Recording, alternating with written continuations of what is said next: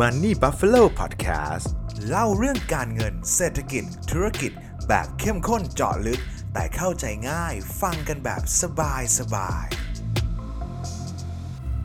ยินดีต้อนรับทุกท่านนะครับ กลับเข้าสู่รายการ Money Buffalo Podcast นะครับ วันนี้ก็อยากจะมาชวนทุกคนคุยเรื่องค่าเงินบาทสักหน่อยละกันนะครับ เพราะว่าช่วงนี้นี่อ่อนจริง ๆ นะครับ ช่วงประมาณอาทิตย์ที่ผ่านมานี่อ่อนไปแต่ระดับ 36.3 นะครับ ปัจจุบันตอนนี้ก็อยู่แถวๆนี้แหละครับกำลังเลือกทิศทางว่าจะไปต่อหรือพอแค่นี้นะครับ ซึ่งถ้าเกิดเราไปย้อนดูค่าเงินจริงๆเนี่ยในช่วงระยะเวลาประมาณแค่เดือนเดียวที่ผ่านมานะครับ ค่าเงินบาทเนี่ยอ่อนถึงประมาณสัก 4%เลยนะครับเมื่อเทียบกับเงินดอลลาร์ดอลลาร์นะครับจาก 35 บาทเท่ากับ 1 ดอลลาร์นะครับปรับขึ้นมาถึง 36 ประมาณ 36.3.4 เลยนะครับต่อ 1 ดอลลาร์เนี่ยก็ถือว่าค่อนข้างอ่อนค่อนข้างแรงนะครับแล้วก็ถ้าเกิดไปเปรียบเทียบกับเงินโซนเอเชียฝั่งบ้านเราเนี่ยจริง ๆ แล้วเงินบาทอ่อนค่อนข้างเยอะนะครับเมื่อเปรียบเทียบกับประเทศเพื่อนบ้านเลย ดังนั้นแน่นอนครับว่าการอ่อนของทั้งฝั่งเอเชียรอบนี้ รวมถึงการที่เงินบาทนะครับอ่อนมากกว่าชาวบ้านชาวเมืองเขาในละแวกนี้เนี่ยมันก็จะแปลว่า เมืองไทยเองเรามี internal factor บางอย่าง มีปัจจัยบางอย่างนะครับที่ทำให้ค่าเงินมันอ่อนลงนั่นเองครับเดี๋ยวผมขอไล่เรียงไปทีละประเด็นละกันนะครับ ซึ่งเรื่องค่าเงินจริงๆ ผมอยากจะบอกทุกคนว่าจริงๆ อยากให้ติดตามกันนะครับ เพราะว่าไม่ว่าจะลงทุนในสินทรัพย์ไหนหุ้นบอลคริปโต ลงทุนนอกลงทุนต่างประเทศเนี่ยเวลาเราต้องแลกเงินหรืออะไรก็ตามเนี่ยแล้วอะไรที่มันทำเป็น global มากๆเนี่ยครับมันมันปฏิเสธไม่ได้นะครับที่เราจะต้องดูเรื่องค่าเงินเลยนะครับเวลาเราดูค่าเงินเนี่ยผมก็อยากจะแนะนำทุกคนว่าลองดู 2 ปัจจัยแยกอย่างที่ผมกำลังจะนำเสนอนะครับว่าปัจจัยภายนอกกับปัจจัยภายในนะครับเป็น external factor ปัจจัยภายนอกกับ internal factor ที่เป็นปัจจัยภายในแล้วกันนะครับ มาที่ external factor กันก่อนนะครับ ว่าในช่วงหนึ่งอาทิตย์สองอาทิตย์ที่ผ่านมามันเกิดอะไรขึ้นนะครับ แล้วทำให้เงินบาทและเงินเอเชียถูกเทขายและเงินวิ่งกลับดอลลาร์ไปค่อนข้างเร็วแล้วก็แรงมากนะครับ ซึ่งปัจจัยเนี่ยมันก็ไม่ใช่ปัจจัยใหม่ที่เพิ่งเกิดขึ้นมา แล้วเราไม่เคยรู้จักกันมาก่อนนะครับ ปัจจัยนั้นก็คือเรื่องของการประชุมเฟดประชุม FOMC นะครับเรื่องของดอกเบี้ยเรื่องของเงินเฟ้อเนี่ยแหละครับเพราะว่าไอการประชุมเฟดครั้งล่าสุดเนี่ยแน่นอนว่าเขามีการออกมานะครับว่าสุดท้ายแล้วเฟดเนี่ยคงอัตราดอกเบี้ยนะครับไม่ได้มีการปรับขึ้นไม่มีการปรับลงนะครับหลายๆคนอาจจะคิดว่าอ้าวทีเนี้ยพอไม่ได้มีการปรับขึ้นปรับลงมันก็น่าจะไม่ได้ส่งผลอะไรหรือเปล่านะครับ ซึ่งเดี๋ยวนี้เวลาเมื่อก่อนตอนที่ผมเริ่มต้นลงทุนใหม่ๆแล้วกันนะครับในช่วงเวลาที่ไม่ได้มีความผันผวนหรือประเด็นหรืออิชชูอะไรเยอะมากเนี่ยการที่ดูแค่ว่าขึ้นหรือลงอะจริงๆ ก็เพียงพอต่อการวิเคราะห์แล้วนะครับ แต่ว่าผมรู้สึกว่าในช่วงหลังตั้งแต่แบบหลังจากโควิดก็ได้ครับการพูดคุยหรือการตอบคำถามของคุณเจอโรมพาวเวลที่เป็นประธานเฟดหลังจากที่บอกแล้วเนี่ยว่าจะปรับขึ้นหรือว่าปรับลงเนี่ย จริง ๆ มันมีนัยยะที่แฝงอยู่ค่อนข้างเยอะมากนะครับ จริงๆเพื่อนๆผมก็แบบชุแบบช่วยกันฟังช่วยกันจับ แล้วก็ช่วยมาเมาส์เมาส์กันนะว่าเป็นยังไงบ้างนะครับ ซึ่งจากการตอบคำถามแล้วก็จากการคุยที่มีการประกาศว่าคงอัตราดอกเบี้ยแล้วกันนะครับเขาก็มีการบอกต่อนะครับว่าถึงแม้ว่าครั้งนี้จะเป็นการคงอัตราดอกเบี้ยนะครับ แต่ว่าด้วยรูปประโยคด้วยการตอบคำถามเนี่ย กลิ่นมันไปทางแบบข้างหน้ามีโอกาสขึ้นค่อนข้างสูงมากๆนะครับ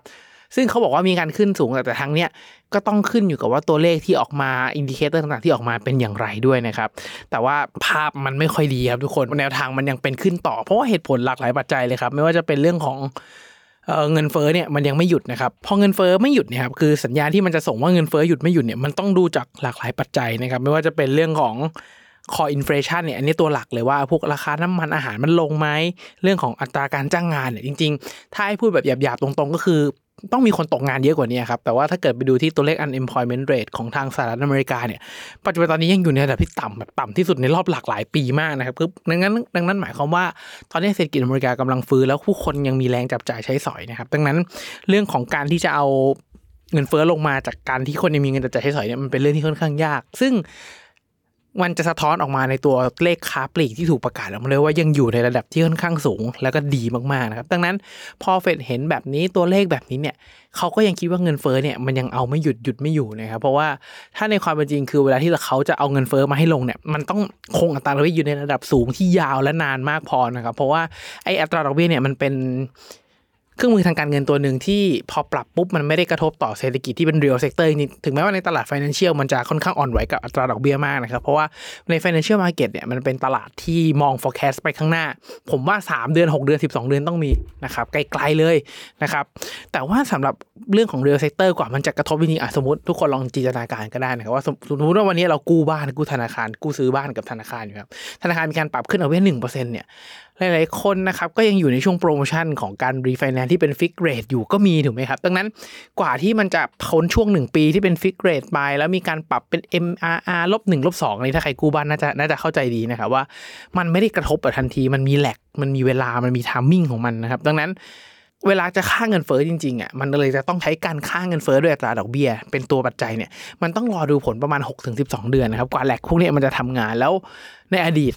ทางเฟดทางธนาคารกลางสหรัฐเนี่ยเขาก็เคยมีประสบการณ์มาแล้วว่าเขาเคยแบบเหมือนลดกาดเร็วไปหน่อยครับ แล้วมันทำให้เงินเฟ้อมันกลับมาเร็ว อย่างช่วงปีตอน1 1980 ที่อัตราดอกเบี้ยดีดเป็น 10%เหมือนกันเนี่ยในช่วงเวลานั้นเนี่ยคือเขามีการปรับลดอัตราดอกเบี้ยที่เร็วเกินไปทำให้เหมือนกับเงินเฟ้อมันดีดกลับขึ้นมาได้อีกครั้งนะครับดังนั้นดังนั้นครั้งเนี้ยผมเชื่อว่าเขาก็น่าจะยังคงอัตราดอกเบี้ยในระดับสูงแบบนี้ต่อไปนะครับพอคงอัตราดอกเบี้ยแบบนี้ แล้วมีแนวโน้มขึ้นอัตราดอกเบี้ยต่อนะครับพอมันมาเปรียบเทียบกับทางฝั่งเอเชียที่ เศรษฐกิจอาจจะไม่ได้ฟื้นดีเท่าเขานะครับในตัวเลขเศรษฐกิจเนี่ยแล้วกรงงบ้านเราเองอย่างอัตราดอกเบี้ยนโยบายบ้านเราก็ไม่ได้สูงระดับ5เปอร์เซ็นต์กับ2กว่ากว่า เมื่อเปรียบเทียบกับทางบ้านนู้นเนี่ยมันก็เลยดูมีความเซ็กซี่ขึ้นมา เงินมันก็เลยไหลกลับไปที่ดอลลาร์นั่นเองนะครับซึ่งในช่วงประมาณหนึ่งเดือนที่ผ่านมาผมว่าปัจจัยเนี่ยเป็นปัจจัยหลักเลย ที่ทำให้ค่าเงินดอลลาร์แข็งเมื่อเปรียบเทียบกับเงินทั่วโลกนะครับแต่ว่าอย่างที่ผมเกริ่นไปในช่วงต้นพอดแคสต์นะครับทุกคนว่าจริง ๆ แล้วเนี่ยเงินบาทเนี่ยอ่อนค่ามากกว่า เพื่อนๆ มากกว่าเอเชียด้วยกันพอสมควรเลยนะครับ เพราะถ้าเกิดไปดู Dollar Index เนี่ยจริงๆ ปรับขึ้นนะครับตัว Dollar Index ที่เปรียบเทียบกับบาสเกตสกุลเงินใหญ่แปดสกุลเงินทั่วโลกเนี่ยมันแข็งขึ้นประมาณ 2%กว่าๆเกือบ3%นะครับแต่ว่าพอมาเทียบดอลลาร์กับทางฝั่ง ของเงินบาทเนี่ยเงินบาทเราอ่อนค่าประมาณ4%นั่นหมายความว่า1เกือบเกือบ2%ที่เป็นส่วนต่าง ที่ทำให้เงินบาทอ่อนกว่าชาวบ้านชาวเมืองเขาเนี่ยมันมีอะไรบางอย่างครับ ซึ่งแน่นอนว่าพอมันมีอะไรที่เพิ่มขึ้นเนี่ยมันจะเป็น internal factor หรือว่าปัจจัยภายในที่กระทบเข้ามานั่นเองครับ ซึ่งไม่ต้องเดาเลยครับทุกคนว่าปัจจัยที่ทำให้กระทบค่าเงินอยู่ณเวลาตอนนี้เลยนะครับ ก็คือเรื่องของ งบประมาณการใช้จ่ายของทางภาครัฐบาลที่หลังจากจัดตั้งรัฐบาลได้นะครับ แล้วมีการประกาศนโยบายออกมาเรื่อยๆออกมาเรื่อยๆเนี่ยภาพรวมทั้งหมดเนี่ยมันออกไปในโทนที่แบบกระตุ้นหนักๆมีนโยบายที่แบบใช้เงินล้วนๆแล้วออกเป็นแนวระยะสั้นค่อนข้างเยอะนะครับ แต่ว่า disclaimer ก่อนนะครับไม่ได้ไม่ได้เชียร์หรือว่าเจตนาการเมืองอะไรอันนี้ วิเคราะห์ในเชิงการลงทุนแล้วกันนะครับ เพราะว่าถ้าเกิดทุกคนไปดูนโยบายจริง ๆ ที่ถูกออกมาเนี่ยครับนโยบายหลังจากนี้เนี่ยมันจะเป็นเรื่องกระตุ้นเศรษฐกิจล้วนๆเลยครับ ทุกคนไม่ว่าจะเป็นเงินดิจิตอล1 0,000 บาทที่ทุกคนรู้อยู่แล้วว่าต้องใช้เงินถึง 5 6 0 0 0 0 ล้านบาทนะครับซึ่งไม่ใช่ตัวเลขที่น้อยนะครับถ้าเทียบกับ GDP ก็ประมาณ3%นะครับนี่ต่อ GDP เพิ่ม 3%นี่ไม่ใช่เรื่องเล่นๆนะครับแล้ว มันมันมันไม่ใช่เรื่องแปลกที่จะมีการที่จะก่อหนี้มากขึ้นนะครับในส่วนตัวของผม แต่ว่าผมรู้สึกว่าการก่อหนี้ทุกครั้งเนี่ยมันควรจะไปดูมองเป้าหมายระยะยาวระยะกลางระยะยาวด้วยไม่ใช่อุดหนุนสั้น แล้วก็ใช้เงินปุ๊บแล้วสุดท้าย ผมรู้สึกว่าด้วยระบบเศรษฐกิจเรื่องของโครงสร้างประชาเรื่องเรื่องของโครงสร้างในประเทศโครงสร้างพื้นฐานต่าง ๆ ในประเทศนะครับ มันยังไม่ได้เหมาะกับการนโยบายแจกเงินแล้วมันจะเกิดประสิทธิภาพแบบ แบบไอเดียลนะครับแบบว่าสมมติว่าแจกเงิน 1 0,000 บาทไปแล้วคนเอาหนึ่งบาทไปซื้อโชว์หวยใกล้บ้านโชว์ใกล้บ้านไปซื้อของจากเกษตรกรโดยตรงจากเกษตรกรไปซื้อปุ๋ยจากเกษตรกรด้วยกัน มันไม่ใช่แบบนั้นนะครับ ทุกคนแต่ว่ามันแบบหมุนไม่กี่ทีมแล้วก็ขึ้นไปแบบจุดด้านบนแล้วครับให้ทุกคนลองคิดว่าทุกคนได้เงินหมื่นหนึ่งทุกคนจะไปซื้อของที่ไหนครับมันไม่ค่อยจะเป็นร้านโชว์หวยอยู่แล้วถูกไหมครับมันก็จะเป็นพวกร้านสะดวกซื้อพวกโมเดิร์นเทรดต่างๆอยู่แล้ว ที่เราเข้าไปช้อปปิ้งกันถูกไหมครับซึ่งไอ้เม็ดเงิน5้าแสนหกหมื่นล้านที่ถูกใช้ออกมานะครับแน่นอนครับว่า ต้องมีส่วนหนึ่งมันอาจอาจจะไม่ใช่ทั้งหมดนะอาจจะไม่ใช่เป็นหนี้ทั้งหมดแล้วหนี้เพิ่ม 3%เลย มันก็อาจจะต้องมาจากการเก็บภาษีที่เพิ่มเติม มาจากการเกลี่ยงบจากส่วนอื่นๆนะครับแล้วก็แน่นอนครับว่ามันจะต้องมาจากการกู้บางส่วนแน่นอนไอ้การกู้เนี่ยแหละครับที่มันเป็นภาระทางการคลังภาระทางการเงินระยะยาวนะครับ ถ้าเกิดทุกคนนึกภาพไม่ออกว่าการคลังเป็นยังไงอยากให้นึกถึงคนคนหนึ่งนะครับที่กำลังจะใช้จ่ายอย่างมหาศาลแต่เงินไม่พอต้องไปกู้เพิ่มครับ ภาพมันจะเป็นแบบนั้น ดังนั้น พอเรามองคนคนนี้ที่มีการใช้จ่ายแบบหนักมือมากๆ แล้วต้องกู้เพิ่มเนี่ยเราก็จะถามแล้วเขาไปใช้จ่ายอะไร แล้วการใช้จ่ายครั้งนี้จะมีรายได้กลับมาในอนาคต จริงแท้แน่นอนขนาดไหนนะครับมันก็จะเป็นเรื่องของในอนาคตมันก็จะเกิดความสงสัยเกิดความไม่แน่ใจ ดังนั้นพอเขาเรียกว่าวิธีการใช้เงินแบบนี้ ถ้าผมมองเป็นคนคนหนึ่งที่มองกลับเข้ามา ผมก็จะมองว่าโอ้โหคนคนนี้ดูอันตรายสถานะการเงินดูไม่มั่นคงถูกไหมครับ มันก็เลยทำให้เกิดเงินไหลออก นะครับแล้วประกอบกับนโยบายอื่นๆ อย่างเช่นเรื่องของอุดหนุนค่าน้ำมันอุดหนุนเรื่องของค่าไฟที่มันลดค่าของชีพต่าง ๆ ซึ่งเป็นเรื่องที่ดีนะครับส่วนตัวผมคิดว่าเป็นเรื่องที่ดีเพราะว่าคนในส่วนใหญ่ตอนตอนนี้ในภาพรวมก็รายได้ขาดมือรายจ่ายก็ตึงมือนั่นแหละครับถ้าเรียนกับทุกท่านตามตรง แล้วก็ถ้าไปดูนโยบายอื่นๆในอนาคตที่อยู่ในปลายลายของเขาอีกเนี่ยโดยส่วนใหญ่ก็จะเป็นนโยบายที่ใช้เงินล้วนๆเลยนะครับ แน่นอนเมื่อใช้เงินนะครับ มันก็จะต้องตั้งคำถามว่าแล้วคุณเอาเงินมาจากที่ไหน ซึ่งวิธีที่ ใกล้มือง่ายที่สุดแล้วเกิดผลได้อย่างรวดเร็วนะครับ ก็ไม่พ้นจากการกู้โดยการออกพันธบัตรรัฐบาล เดี๋ยวเราก็น่าจะได้เห็น กระทรวงการคลังนะครับมีการออกพันธบัตรรัฐบาลมากขึ้น อาจจะเป็นซีรีส์ที่ยาวมากขึ้น เพราะว่าดูจากภาระทางการคลังที่เกิดขึ้นเนี่ยน่าจะค่อนข้างหนักอยู่พอสมควรนะครับพอเป็นแบบนี้นะครับพอเรามีวินัยทางการคลังที่ถ้าพูดตามตรงก็คือแย่ลงก็คือมีการใช้จ่ายมากกว่ารายได้ที่หาได้นะครับรายได้จะมาหรือเปล่าในอนาคตจากการกระตุ้นไป 5 6 0 0 0 0ล้าน จะสามารถเก็บภาษีได้เพิ่มหรือเปล่าเนี่ยเป็นเรื่องในอนาคตแหละนะครับซึ่งแน่นอนนะครับพอเป็นแบบนี้อนาคตแนวโน้มมีการใช้จ่ายแบบนี้ค่อนข้างชัดเจนเนี่ยทำให้ประเทศไทยกลับมาเสี่ยงอีกครั้งหนึ่งนะครับกับเรื่องขาดดุลแฝดหรือว่าทวินเดฟิซิตนะครับการขาดดุลแฝดก็คือการขาดดุลทั้ง 2 บัญชีพร้อมกันคือบัญชีการคลัง แล้วก็บัญชีเดินสะพัดนะครับการขาดดุลบัญชีการคลังเนี่ยก็คือรายจ่ายมากกว่ารายได้อันนี้ชัดเจนอยู่แล้วนะครับเพราะว่าในช่วงกระตุ้นเศรษฐกิจมันต้องจ่ายไปก่อนอยู่แล้ว ซึ่งค่อยไปหวังรายได้ในอนาคตนะครับส่วนบัญชีเดินสะพัดเนี่ยก็เป็นการนำเข้ามากกว่าส่งออกนะครับซึ่งในช่วงเวลานี้ ก็ต้องยอมรับว่าเศรษฐกิจทั่วโลกนะครับไม่ได้อยู่ในจังหวะ หรือว่าอยู่ในอารมณ์ที่เศรษฐกิจดีมากนัก การที่ไทยเราจะส่งออกได้ไม่ว่าจะเป็นส่งออกสินค้าออกไปนะครับแล้วขายได้เนี่ยผู้ซื้อทั่วโลกต้องมีแรงซื้อทั่วโลกต้องเศรษฐกิจดีเขาถึงจะมีแรงมาสั่งของจากไทยถูกไหมครับแต่ว่าภาพรวมทั่วโลกเนี่ยก็ต้องเรียนกับทุกท่านตามตรงว่ามันยังไม่ได้ฟื้นตัวจากโควิดได้ดีขนาดนั้นนะครับแล้ว เรื่องของการส่งออกอย่างการท่องเที่ยวอย่างการท่องแบบคนมาเที่ยวในประเทศนี้ก็ถือว่าเป็นการส่งออกบริการรูปแบบหนึ่งนะครับ ซึ่งในยุคก่อนยุคก่อนโควิดเนี่ยจริงๆเดอะแบกที่เป็นเดอะแบกการท่องเที่ยวของไทยเนี่ยคือนักท่องเที่ยวจีนนะครับปีนึงเป็นสิบล้านคนเลยนะครับแต่ว่าก็อย่างข่าวที่ทุกคนได้ยินนะครับว่า ช่วงนี้นักท่องเที่ยวจีนค่อนข้างเบาลง เพราะว่าบ้านเขาเองก็เศรษฐกิจไม่ค่อยดีจากปัญหาเรื่องของวิกฤตนี้ต่างๆ โดยเฉพาะภาคอสังหานะครับว่าเดี๋ยวผมมาอัปเดตให้นะครับ จนอย่างเงี้ยแหละครับพอพอประเทศไทยเรา เสี่ยงต่อการขาดดุลแฝดที่มีทั้งขาดดุลทั้งการคลังขาดดุลทั้งบัญชีเดินสะพัดถูกไหมครับ ซึ่งการ twin deficit เนี่ยมันเป็นภาพที่ไม่ดีมากๆครับเพราะว่ายิ่งนำเข้ามากกว่าส่งออกก็หมายความว่าเราใช้จ่ายมากกว่าหาได้ใน 2 บัญชีร่วมนะครับมันก็เลยทำให้ช่วงต้นเดือนกันยา ถ้าผมจำวันที่ไม่ผิดประมาณวันที่ 7 วันที่ 8 กันยาที่ผ่านมานี้นะครับ Moody's ก็ได้มีออกมามาเตือนมาเตือนเรานะครับว่าประเทศไทยระวังถูกปรับลด อัตรา credit rating นะครับ ซึ่งก่อนหน้านี้เคยอเมริกาเคยมีข่าวว่าถูกปรับลดอันดับ credit rating จาก AA พัททัสบวกบวกหล่นมาประมาณจุดห้าขั้นนะหล่นมานิดเดียว ซึ่งไม่ได้ matter มากนะครับ แต่ว่าเขาก็ต้องมีการปรับลดจากสภาวะทางการคลังที่มีการเอ่อ government shutdown แล้วก็ต้องขึ้นเพดานหนี้นะครับ ซึ่งแน่นอนประเทศไทยเรากำลังจะเสี่ยงแบบนั้น เพราะว่าเสี่ยงต่อ twin deficit เรื่องของรายจ่ายในอนาคตการนำเข้ามากกว่าส่งออกนะครับแล้วก็ รวมถึงปัจจัยพื้นฐานอื่นที่ทาง Moody's ออกมาบอกนะครับว่า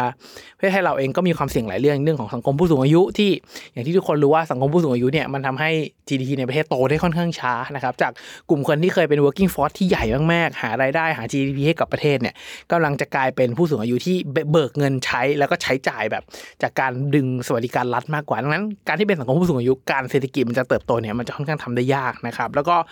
เรื่องของ non skill labor เรื่องของแรงงานที่ค่อนข้างไร้ทักษะนะครับ เรื่องนี้ผมแอบเห็นด้วยนิดนึงจริงๆนะครับว่า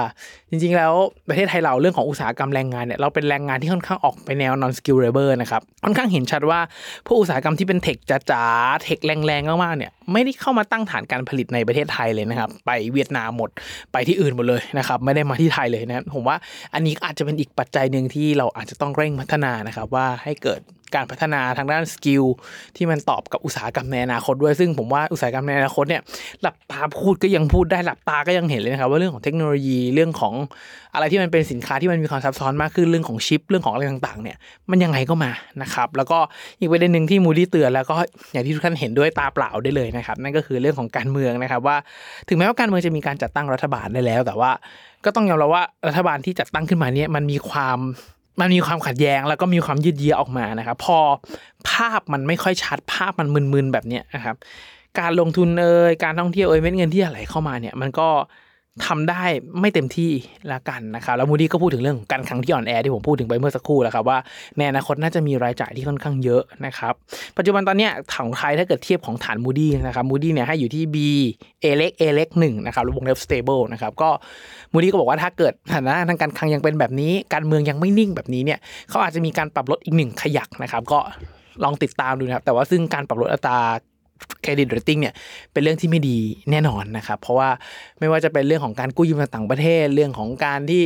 คนต่างนอกเข้ามาลงทุนเรื่องของค่าเงินเนี่ย ผมว่ามันจะเป็นในทิศทางที่ค่อนข้างลบ แล้วก็ไม่ค่อยดีนักละกันนะครับ เรื่องของค่าเงินบาทผมว่าก็น่าจะประมาณนี้นะครับ แล้วก็จริงๆแล้วถ้าถามว่า คนที่รับผิดชอบเรื่องของค่าเงินบาทดูแลเรื่องของค่าเงินหลายๆคนอาจจะรู้อยู่แล้วว่าเป็นธนาคารแห่งประเทศไทยใช่ไหมครับแต่ว่า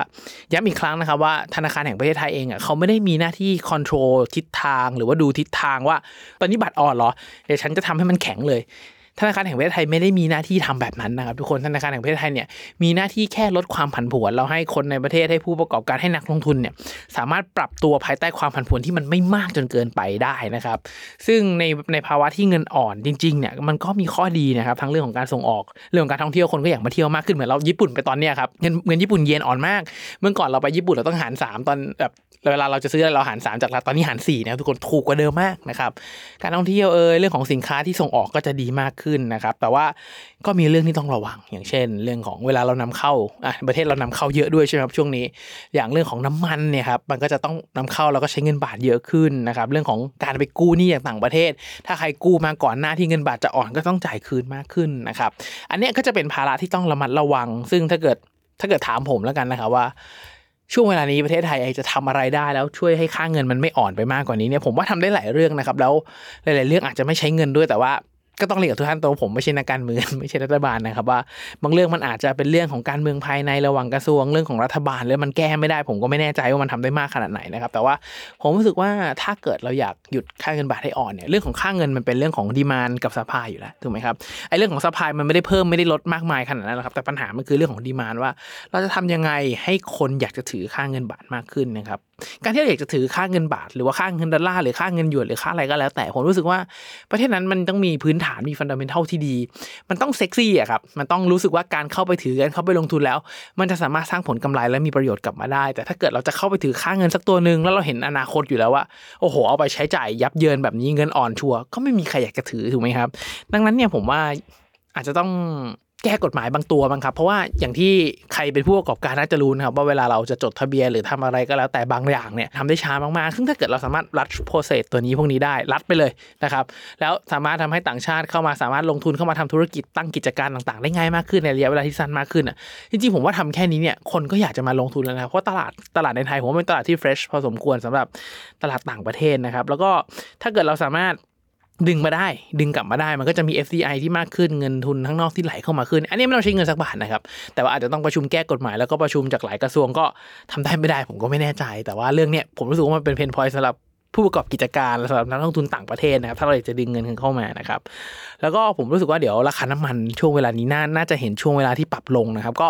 อาจจะช่วยทำให้ค่าเงินบาท ทรงตัวแล้วก็ไม่ไม่อ่อนหนักไปมากกว่านี้เท่าไหร่เพราะว่าราคาน้ำมันเวลาเรานำเข้าเนี่ยถ้าน้ำมันยิ่งแพงเราต้องยิ่งใช้เงินบาทเยอะขึ้น เอาเงินบาทขายเพื่อไปซื้อเงินดอลลาร์เพื่อซื้อน้ำมันถูกไหมครับทีนี้ถ้าค่าน้ำมันน้ำมันมีการถูกลงมีการย่อตัวลงมากเนี่ยเราก็จะต้องขายเราจะขายเงินบาทไปเงินดอลลาร์เพื่อไปไปซื้อเงินดอลลาร์น้อยลงแรงขายบาทน้อยลง มันก็ช่วยทำให้เงินบาทเนี่ยมันไม่ได้อ่อนมากขึ้นแล้วกันนะครับแล้วก็อีกเรื่องนี้ผมว่าพอลุ้นได้นะครับก็คือเรื่องของนักท่องเที่ยวเวลาบาทอ่อนมากๆ เนี่ยอีกแง่หนึ่งนักท่องเที่ยวก็จะวิ่งเข้าเหมือนเหมือนกับญี่ปุ่นนะครับช่วงนี้นักท่องเที่ยวเข้าญี่ปุ่นเยอะมากเพราะญี่ปุ่นถูกไหมฮะถูกใช่ไหมครับทีนี้พอค่าเงินบาทอ่อนมากๆ มันก็จะมีแรงดึงดูดนักท่องเที่ยวกลับมานะครับ ซึ่งก็ช่วงเวลานี้นักท่องเที่ยวจีนอาจจะไม่ได้เป็นเดอะแบกเหมือนเมื่อก่อนนะครับ ตอนนี้เป็นทางฝั่งแบบรัสเซียนะครับใครไปใครไปภูเก็ตช่วงนี้จะเห็นแบบรัสเซียค่อนข้างเยอะทางตะวันออกกลางค่อนข้างเยอะนะครับ อะไรลักษณะนี้ เป็นยังไงบ้างครับกับเรื่องของค่าเงินบาทว่าทำไมช่วงนี้อ่อนจังเลยหรือเพื่อนๆที่ฟังพอดแคสต์อยู่ใครมีมุมมองเรื่องของค่าเงิน หรือว่ามองภาพในไกลๆอนาคต6เดือน12 เดือนประเทศไทยจะเป็นแบบไหนนะครับอยากให้คอมเมนต์พูดคุยกันนะครับทุกคอมเมนต์ผมเชื่อว่าเป็นประโยชน์กับทุกฝ่ายแน่นอนทั้งจากตัวผมเองที่นั่งอ่านคอมเมนต์ด้วย ทั้งจาก ตัวเพื่อนๆ ที่เข้ามาฟังแล้วก็นั่งอ่านความคิดเห็นของนักลงทุนท่านอื่นๆนะครับผมอยากให้มันนี่ฟลอพอดแคสต์เนี่ยเป็นสังคมของนักลงทุนที่มาแบ่งปันข้อมูลกันไม่ตัดสินกันไม่จัดกันนะครับเพราะว่าสุดท้ายแล้วไม่ว่าจะเป็นนักลงทุนคนไหนนะครับก็ต้องมีตัดสินใจถูกมีตัดสินใจผิด สุดท้ายแล้วใครจะถูกใครจะผิดก็รอให้ตลาดเป็นผู้เฉลยแล้ว ถ้าเราทายถูก เราก็กำไรทายผิดก็ขาดทุนแล้วเก็บเป็นประสบการณ์แล้วก็พัฒนาทักษะการลงทุนกันต่อไปแล้วกันนะครับสุดท้ายนะครับถ้าใครมองว่าพอดแคสต์นี้เป็นประโยชน์อยากจะรบกวนทุกท่านจริงๆครับให้กดไลค์กดแชร์กด subscribe ในทุกๆช่องทางที่ทุกท่านรับฟังนะครับเพื่อเป็นกำลังใจให้กับตัวผม เป็นกำลังใจให้กับทีมงานมันนี่บัฟฟาโลนะครับเพื่อที่จะผลิตชิ้นงานดีๆต่อไปนั่นเองนะครับยังไงขอให้ทุกท่านโชคดีกับการลงทุนนะครับ